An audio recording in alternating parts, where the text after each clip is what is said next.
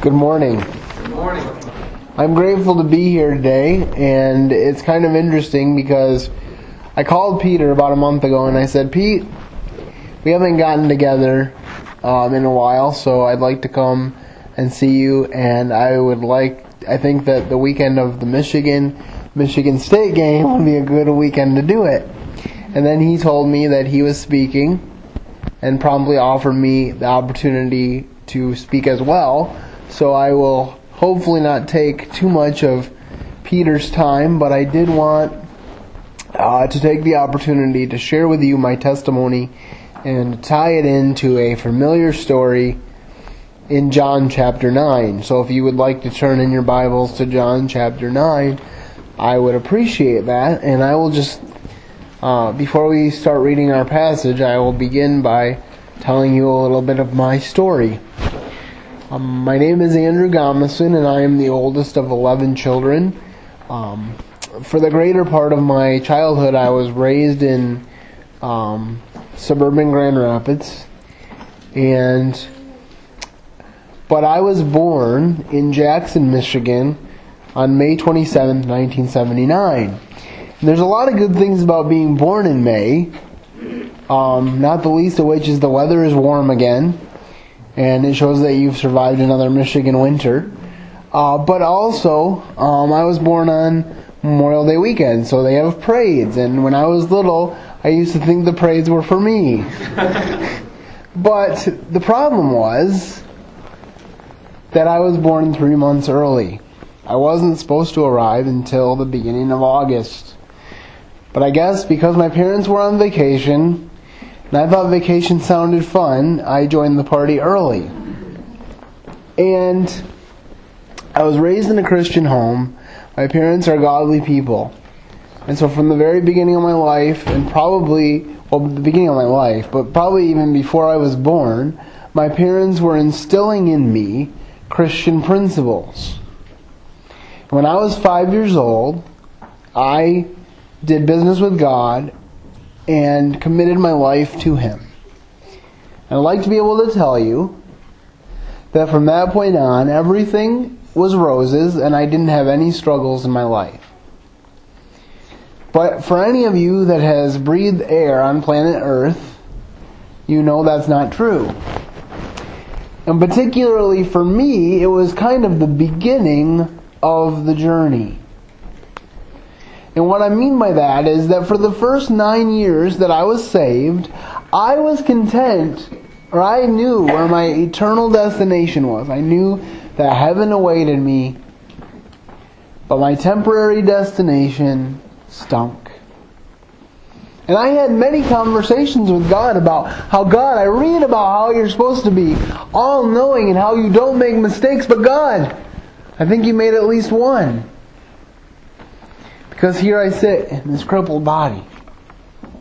And if you had just given me a healthy body, then I could serve you. Then I could do so much for you. And this went on for nine years. Until finally, when I was about 14 years old, I went to a conference. And one of the things I was talking about is the way God makes you physically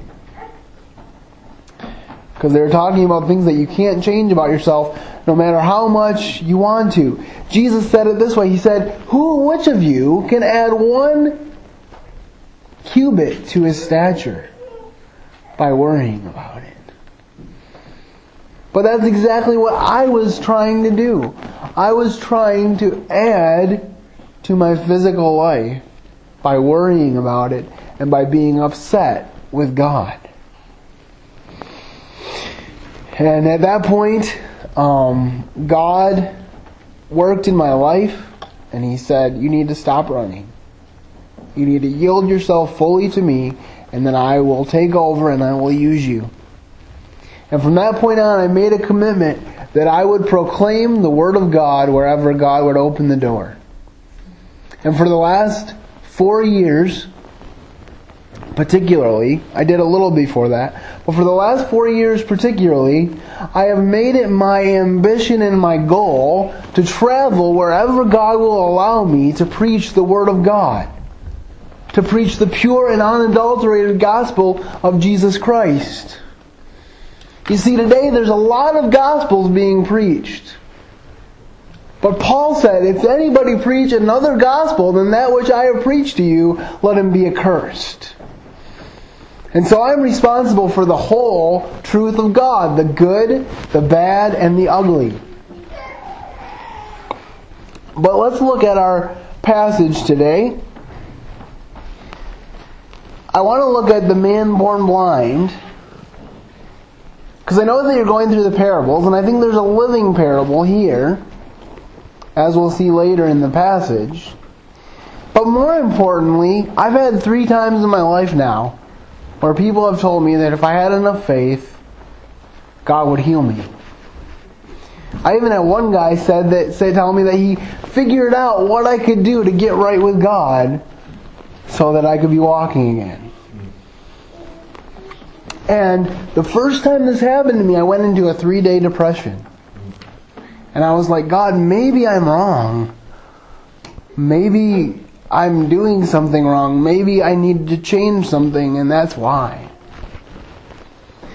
But as I was going through this, I turned to this passage, and it really helped me. Let's look at the first five verses really quick.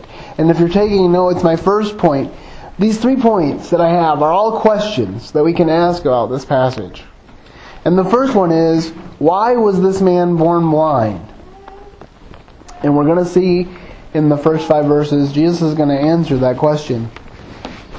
And it says, And as Jesus passed by, he saw a man which was blind from birth, and his disciples asked him, saying, Master, who did sin, this man or his parents, that he was born blind? Jesus answered, Neither has this man sinned, nor his parents, but the works should be made manifest in him. I must work the works of him that sent me well, it is day. The night cometh when no man can work. As long as I am in the world, I am the light of the world. And so Jesus sees this man. It's kind of significant in this case because this man was not seeking out Jesus. But Jesus sees this man and the disciples do too, and they ask him, Why was this man born blind? And the disciples had a common held belief, which, as I demonstrated, is still held by many today, that the reason for his disability must have been some direct sin against God. You know, the biggest reason why I'm sitting in this chair today is because the, the, the earth, the entire earth, is under the curse of sin because of what Adam and Eve decided to do in the garden. That is the biggest reason why I am in this chair. But secondarily, and probably much more exciting, is that I am in this wheelchair today because God's glory can be manifest in me better from this wheelchair than if I was standing before you today. And I believe that with all my heart. And with the minute that my wheelchair is not necessary to my ministry, God will take it away. I happen to believe that that will be in heaven. If He chooses to do so before, I'll be happy about it. I'm not going to sit in here any longer than I have to. But He knows what He's doing. And then Jesus said, As long as I am in the world, I am the light of the world. You know, He also called us the light of the world. He said, You are the light of the world. And before He went to heaven, He said, You are my witnesses in Jerusalem, in Samaria, and to the uttermost parts of the earth. So when he left, when his physical body left us, he left us his Holy Spirit so that we could carry on the mission of being the light of the world. So my question, one of my questions to you today is, are you fulfilling that mission? My second point is how was he healed? This is also interesting to what Jesus does because sometimes Jesus heals by the spoken word. Sometimes he heals simply by a touch. But he went through a bit more of a complicated process this time. And it says in John chapter 9 verse 6, When he had thus spoken, he spat on the ground and made clay of the spittle, and he anointed the eyes of the blind man with clay. And he said, Go and wash in the pool of Siloam, which is by interpretation sent. He went his way therefore and washed, and came seeing. The neighbors therefore, and they which before had seen him that was blind, said, Is this not he that sat and begged? Some said, This is he. Others said, He is like him. But he said, I am he. Therefore said they unto, unto him, How were thine eyes opened? And we'll get into that. But first, I want to look at a couple things here. Jesus could have easily said to the blind man, Receive your sight. And that blind man would have been seeing. Because guess what? When Jesus says something, it happens. But he doesn't do that. He anoints the eyes of the blind man with clay. And my dad was um, looking at this passage this week as well. And he pointed out that John MacArthur made an interesting observation. He said, Man was made from the dust of the ground. So it's quite possible that when Jesus took that mud and put it on the man's eyes, he was literally making new eyes for that blind man.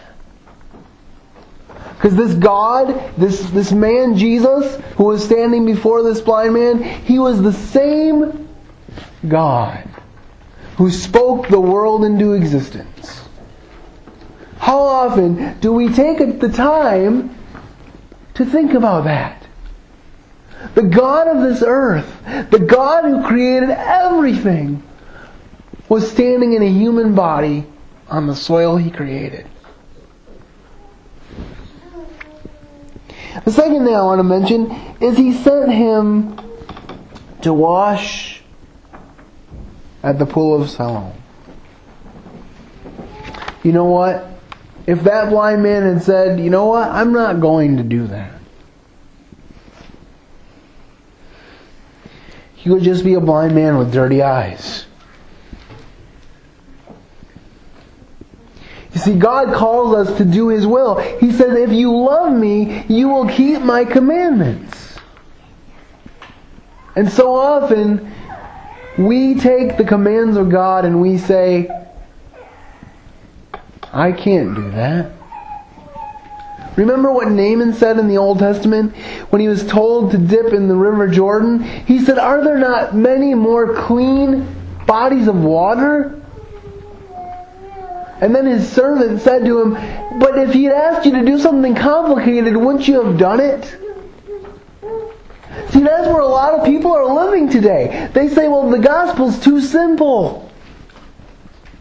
That's why it's not true, not true, because the gospel should require something. Well, it did, my brothers and sisters. It required the blood of the Savior of the world, Jesus Christ. It required the perfect sacrifice that only Jesus could give. And there's nothing, absolutely nothing that you can add to, or take away from it to make salvation complete. I'm here today because Jesus died and was buried and rose again the third day. Because if you go to the tomb, it's empty. That is why I'm here today.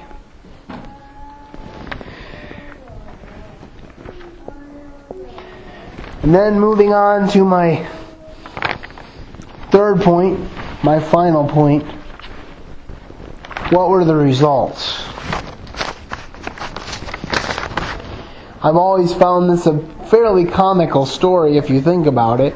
Because some of these people were like, this guy's like him, but I'm not sure if it's him, even though most of them probably knew that it was because they had lived among him, and how many, you know, how many people would look like this guy? I don't know.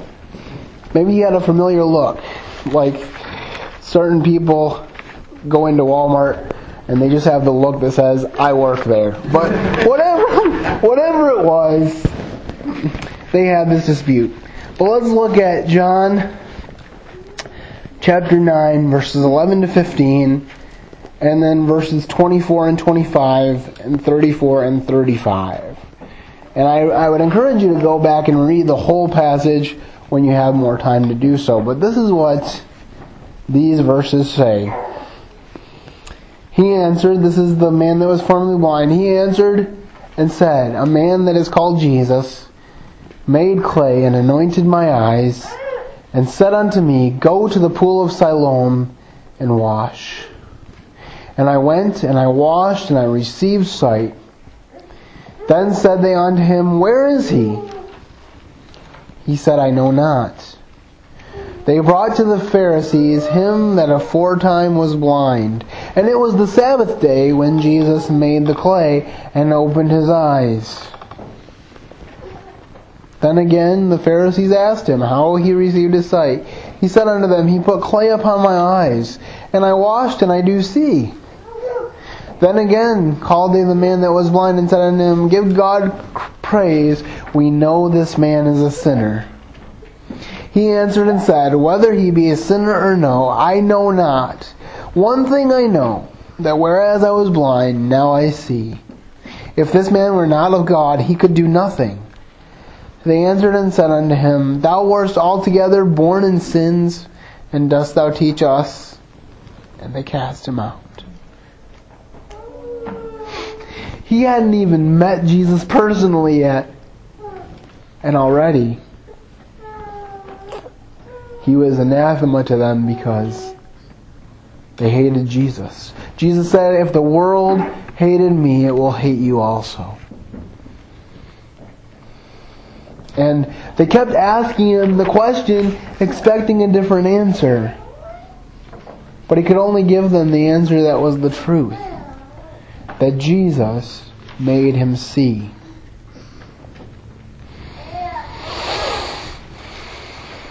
And uh, it's so sad because the Son of God, the very God that these Pharisees claimed to follow, was standing before them, but they counted him a sinner. Because their popularity, their power was more important than truly seeking the will of God. These men were required to study the Old Testament ad nauseum. They knew the words, but they knew not the Word made flesh. So, my exhortation to you, secondly, is do you know the words or do you know the Word made flesh? I know the Word. And I encourage you to trust Him today because you know what? There's a day coming when I'm going to get a new body. I'm going to leave this wheelchair and it's going to rot. And I'm going to step on those streets of gold with new legs and I'm going, I have jogging shoes on order because I have a lot of jogging to do once I get up there. And I want you guys all to be there. Some of you, I've been waiting to race you for a long time. And uh, I'm, I can't wait for that. And you can be there too.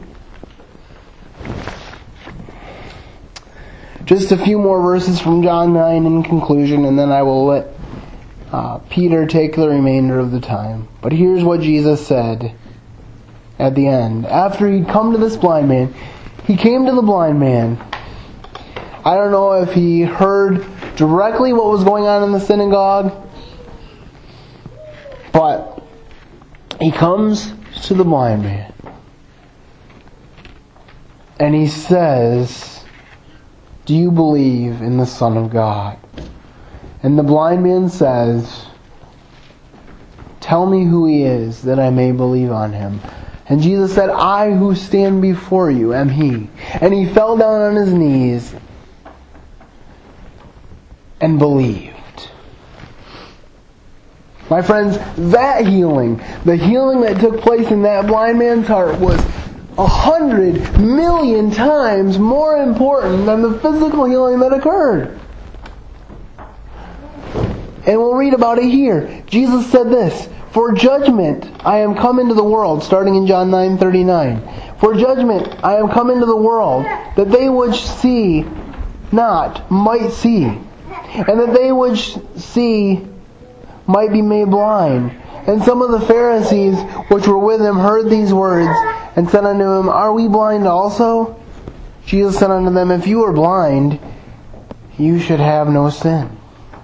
But now you say, We see, therefore your sin remains.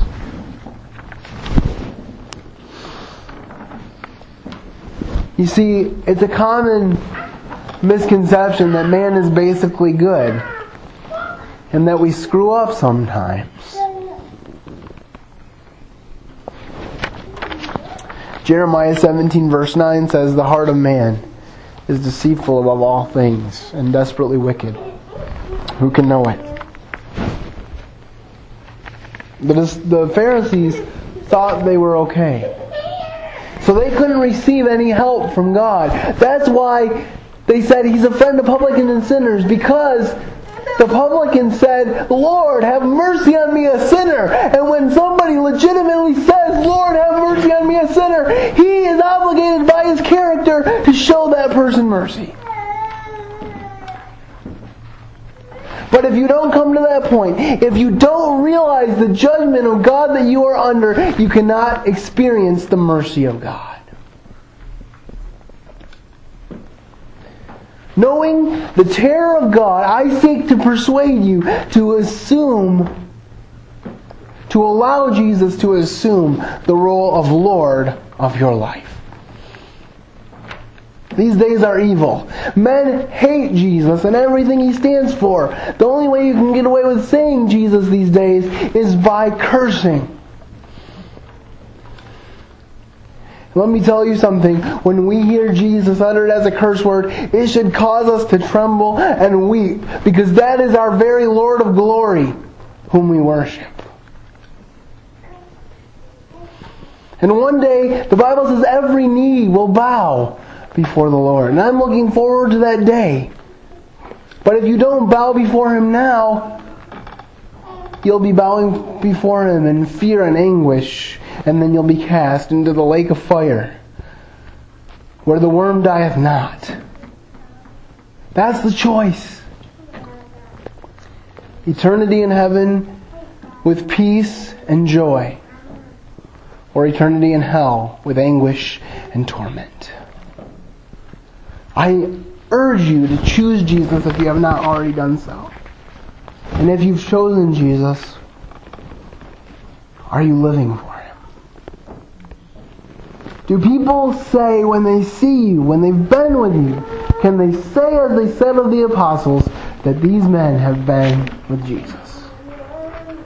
I pray with all my heart that they can. I will turn the remainder over to Peter, but first of all, I just want to ask you to continue to pray for me as I seek more opportunities to serve Him. Um, if you want more information about me, you can go to my website, uh, which is speakingforhim.com, speaking the number. I have a weekly podcast there that comes out every Friday, and I'm always looking for more opportunities to preach and share the Word of God. Thank you very much, and uh, God bless you.